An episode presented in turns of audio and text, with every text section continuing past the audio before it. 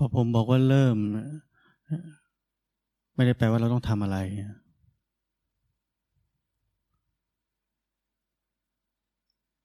ไม่มีการทำอะไรทั้งนั้น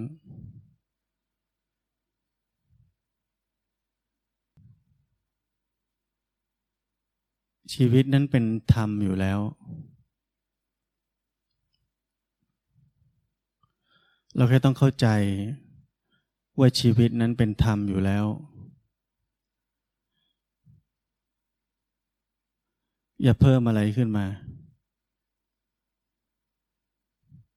มีแต่ตัวเราเท่านั้นที่พยายามจะเพิ่มหรือจะลดอะไร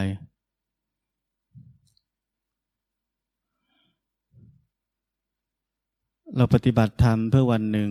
เราจะทำลายมิจฉาทิฏฐิ หรือทำลายความเห็นผิด หรือแจ่มแจ้งว่า แท้จริงไม่มีตัวเรา นั่นแปลว่า ชีวิตที่ปราศจากตัวเรานั้น เป็นชีวิตที่เป็นธรรมอยู่แล้ว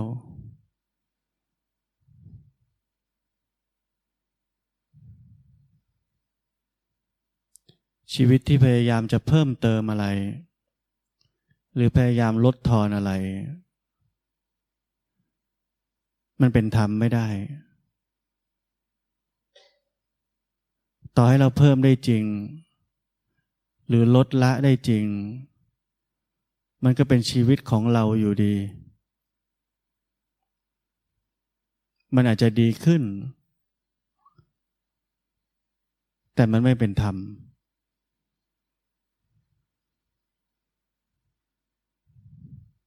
อาจจะดีเลิศ แต่มันก็ยังไม่เป็นธรรมอยู่ดี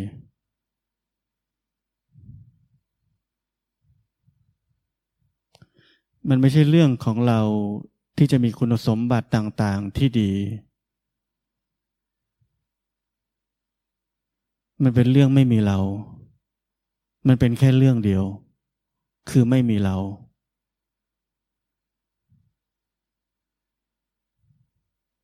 เราแค่ต้องลงลึก ลงลึกลงไปเรื่อยๆ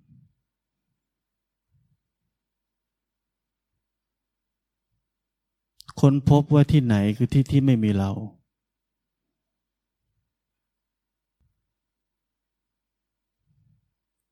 และนั่นคือแหล่งกำเนิดของชีวิต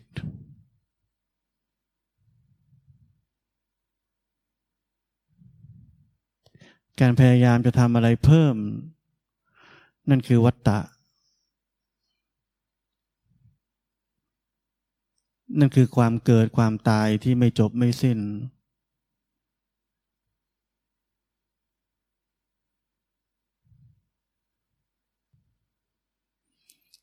มันไม่ใช่การสะสม ไม่ใช่การเพิ่มพูนองค์ความรู้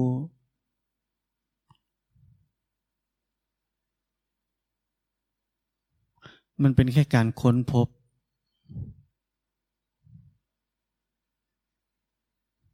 เมื่อทุกอย่างเปิดออก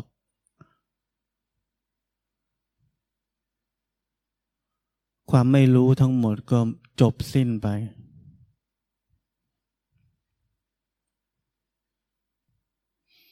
พุทธเจ้าท่านบอกว่าท่านแค่พลิกของคว่ำให้มันหงายขึ้นแค่นั้น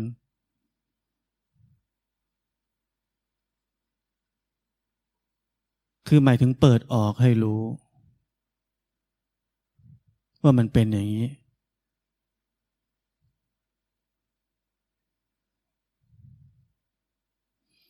มันไม่ใช่การพยายาม กลายเป็นอีกสิ่งหนึ่ง หรือการพัฒนา ที่เรารู้สึกว่าตอนนี้เราทุกข์เราย่ำแย่ และเพิ่มเติมสิ่งต่างๆเข้ามา เพื่อจะเป็นเราที่ไม่ทุกข์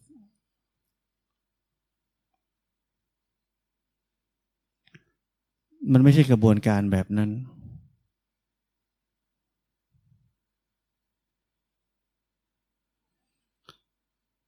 เราเป็นแค่คลื่น เราแค่เป็นลูกคลื่นที่ปรากฏขึ้นในมหาสมุทร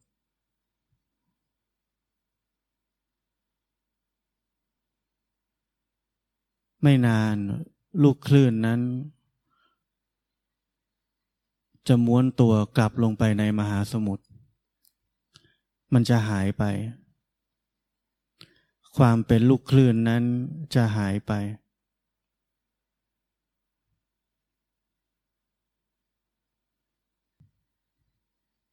แต่ความเป็นมหาสมุทรไม่ได้หายไปไหน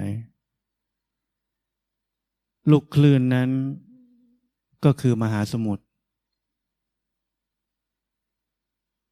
สิ่งที่ต่างไปคือลูกคลื่นนั้น มีขอบเขตอันจำกัด มีความคับแคบ แต่มหาสมุทรนั้น กว้างใหญ่ไพศาลไร้ขอบเขต เราจะหาลูกคลื่นไม่เจอ แต่มันไม่ได้หายไปไหน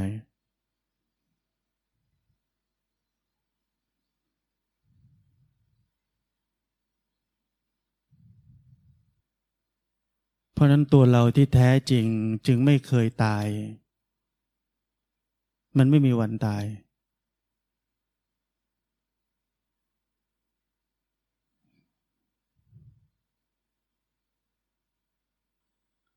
เราแค่ต้องค้นพบ ค้นพบ จุดที่ไม่มีใครตาย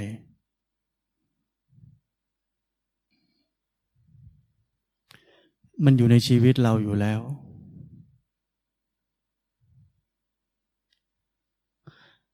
มันไม่ได้อาศัยกระบวนการปฏิบัติแบบที่เราเคยร่ำเรียนมา กระบวนการปฏิบัติทั้งหลาย เป็นแค่เปลือก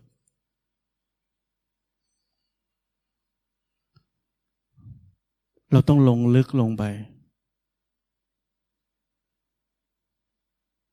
ลงลึกเข้าไปในตัวชีวิตนี้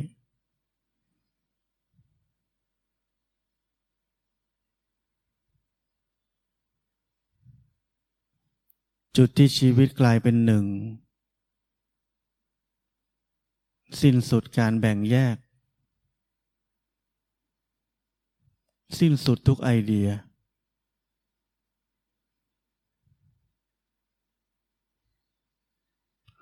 เราจะหายไป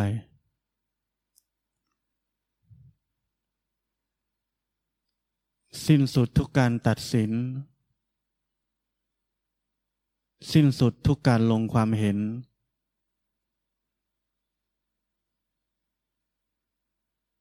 อัตตาก็ไม่สามารถที่จะตั้งอยู่ได้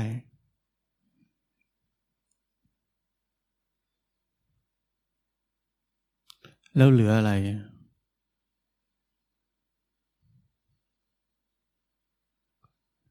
เหลือแค่ความดำรงอยู่ของชีวิตนี้ อย่างบริสุทธิ์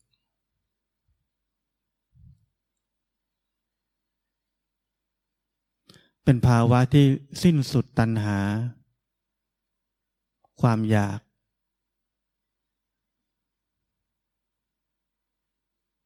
สงบ สันติ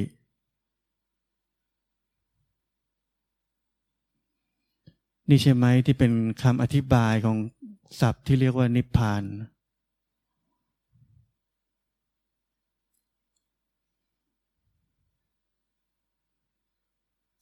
ท่านพุทธทาสท่านบอกว่า ด้วยนิพพานน้อย ๆ นี่แหละ มีนิพพานน้อย ๆ ไปเรื่อย ๆ จนในที่สุดมันจะเป็นนิพพานอย่างสมบูรณ์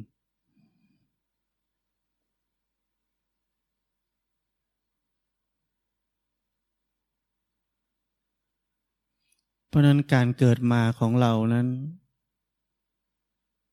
เราเกิดมาด้วยอวิชชา มิจฉาทิฏฐิ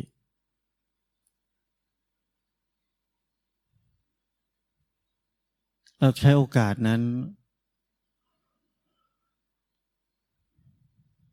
ที่จะค้นพบ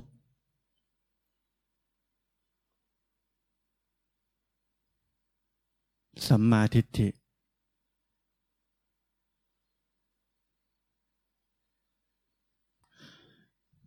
แต่อย่าลืมที่ผมบอกการค้นพบ ไม่ใช่การแสวงหา มันไม่อาศัยความพยายามใด ๆ มันไม่ใช่ความดิ้นรนที่จะเจอ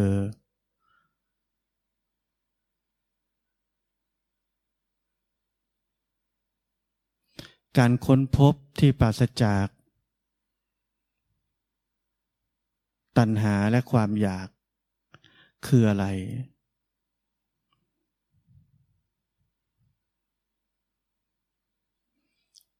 จริงๆ เป็นสิ่งที่จำกัดความได้ยาก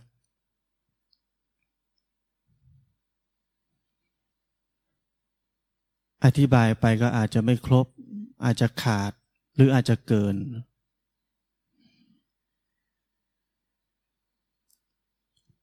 สิ่งที่ผมพูดนี้ บางทีเป็นสิ่งที่เราจะต้องค้นพบความเข้าใจด้วยตัวเอง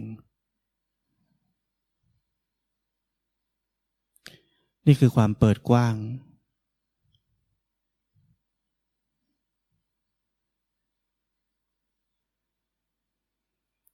ถ้าเราค้นพบ สิ่งที่ผมบอก เราจะเลิกเอาจริงเอาจังกับชีวิต เราจะเลิกเอาจริงเอาจังกับความถูกความผิด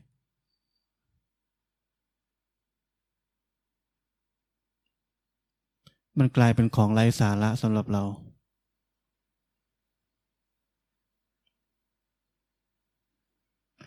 มันเป็นแค่ความปรุงแต่งที่เกิดจากความยึดในทิฏฐิของเราแค่นั้น ไม่ว่ามันจะถูกแค่ไหนในความคิดเรา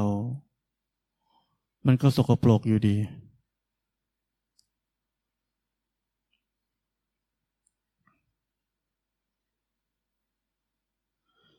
เวลาเราต้องการรู้จักใครสักคน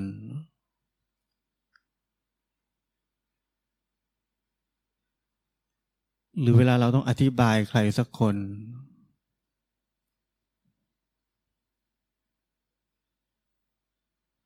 เราจะอธิบายนิสัย เป็นคนแบบนี้ เป็นคนแบบนั้น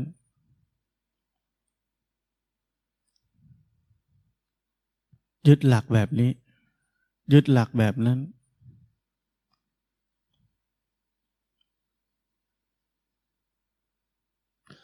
เราไม่สามารถ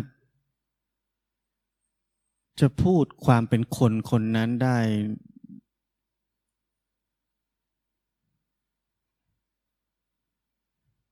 เราต้องอาศัยอย่างอื่น อาศัยอย่างอื่นบอก สิ่งประกอบเหล่านั้นคือตัวฉายภาพของความเป็นคนคนหนึ่งออกมา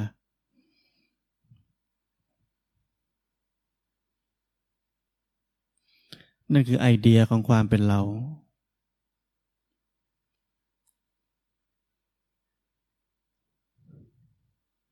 เราต้องใช้หลายอย่างในการประกอบ ความเป็นเรานี้ให้มันปรากฏขึ้นมา เพราะว่าตัวมันเองจริง ๆ ไม่มีอยู่จริง เราจับต้องตัวมันจริง ๆ ไม่ได้ เราต้องใช้ความคิดหลายอย่าง ประกอบร่างของตัวตนขึ้นมา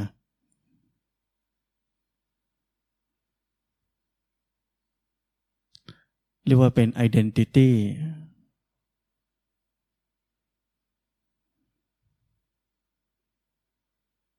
บัตรประชาชนเรานะ identification นะประกอบด้วยหลายอย่างเพื่อจะบ่งบอกว่าตัวเราคือใคร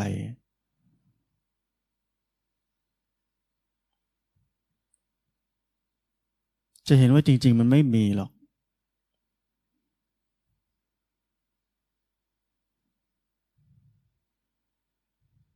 แต่เราจะเห็นนักปฏิบัติธรรม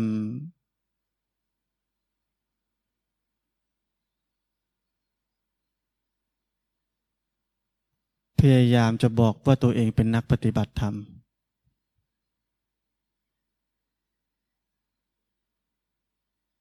เรามาปฏิบัติธรรม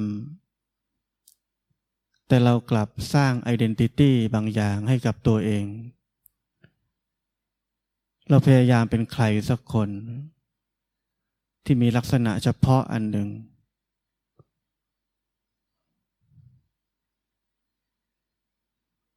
ที่จะบอกว่าเราแตกต่าง เราเหนือกว่า เราเจ๋งกว่า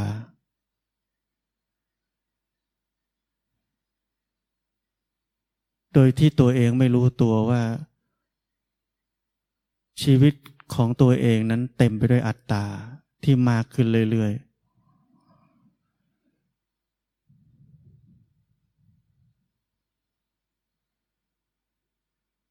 กำลังคิดว่านี่กำลังปฏิบัติธรรม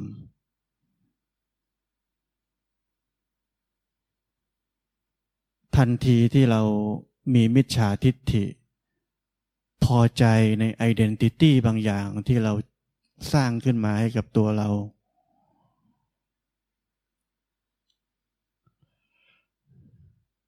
ชีวิตเราก็มืดสนิทแล้ว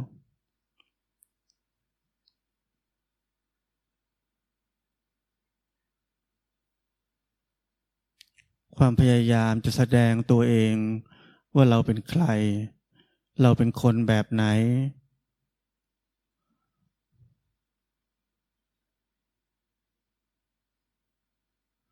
นั่นคืออัตตา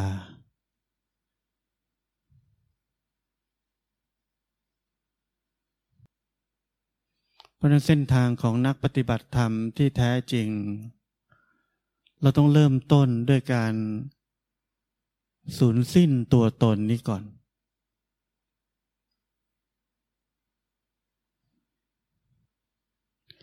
สูญสิ้นความเห็นผิด ในเบื้องต้นก่อน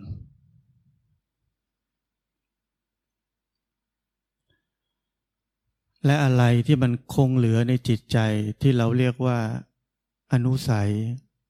อาสวะ แห่งความเป็นตัวเป็นตนนั้น ปล่อยธรรมชาติมันขัดเกลามัน เราแค่อย่าเพิ่ม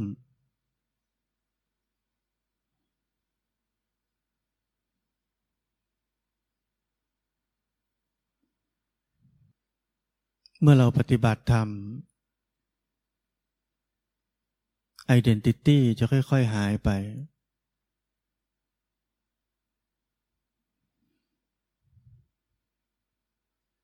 เรารู้ว่านั่นเป็นภาระ เรารู้ว่านั่นเป็นความทุกข์ เราจะแบกมันไว้ทำไม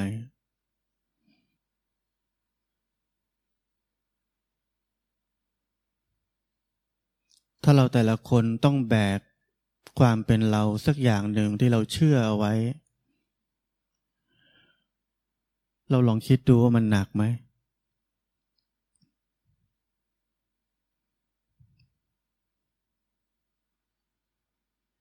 เราแบกตลอดชีวิตเราจะหนักแค่ไหน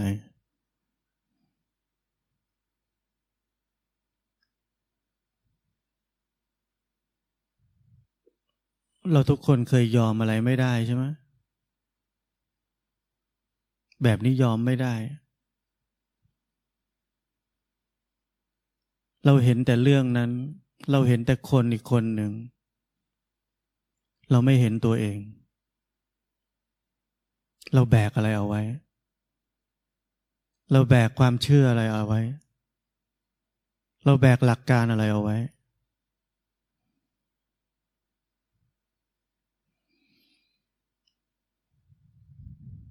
เราอาจจะชนะ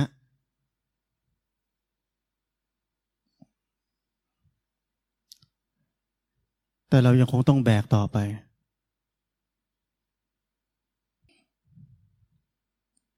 ความรู้สึกของการชนะจบไปแล้ว แต่สิ่งที่ไม่จบคือเราต้องแบกมันต่อไป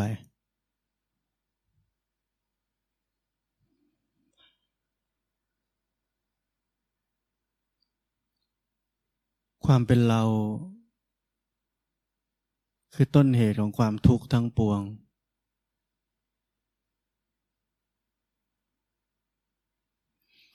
การใช้ความเป็นเรา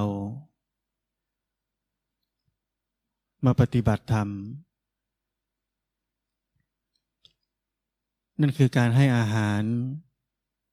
อวิชชา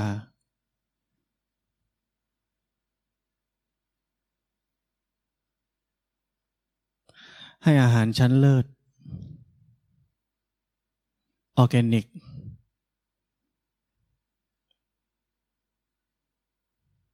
เหมือนพระเทวทัต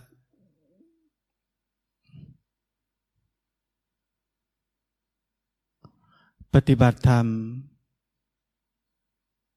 มีสติมีสมาธิ มีความชาญฉลาดมาก สามารถจะ ชักชวนลูกศิษย์ของพระพุทธเจ้าให้ไปอยู่กับตัวเองได้แปลว่าธรรมะที่พระเทวทัตเทศต้องลึกซึ้งมาก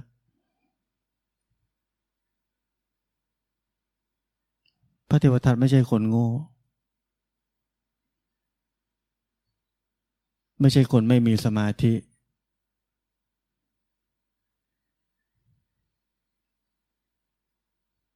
พระเทวทัตมีทุกอย่าง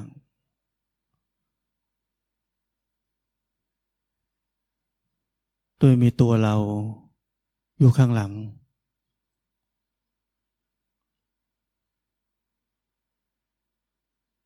เพราะนั้นการปฏิบัติธรรมที่ยังไม่เข้าใจ ถึงความมีตัวเรา มันก็เป็นแค่การให้อาหารอวิชชาอย่างหนึ่งแค่นั้นเอง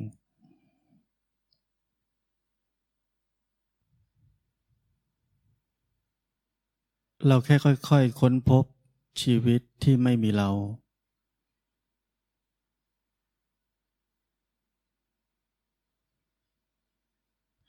แล้วเราจะค้นพบวิธีปฏิบัติธรรม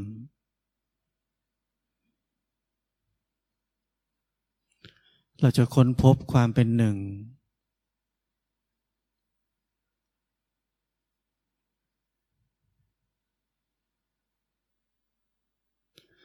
เราจะค้นพบว่าความดำรงอยู่คืออะไร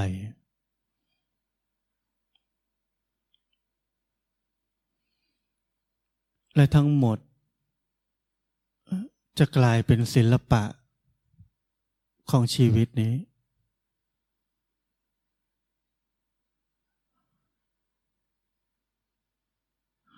มันคือศิลปะ ในการไปสู่ความพ้นทุกข์อย่างสิ้นเชิง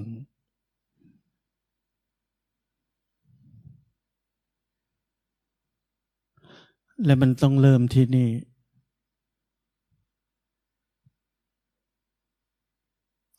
เริ่มที่ความไม่มีเรา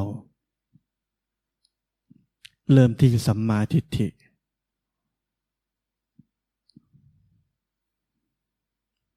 อย่าเพิ่งไปไหน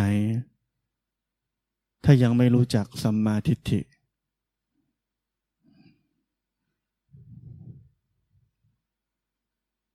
ไม่งั้นเราจะเป็นคนให้อาหารอวิชชาด้วยตัวเราเอง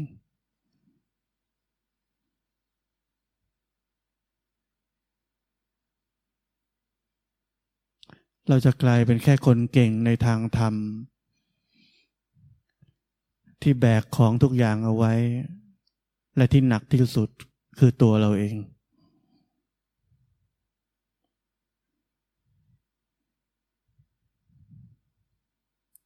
และคนแบบนี้คือคนที่อันตรายที่สุด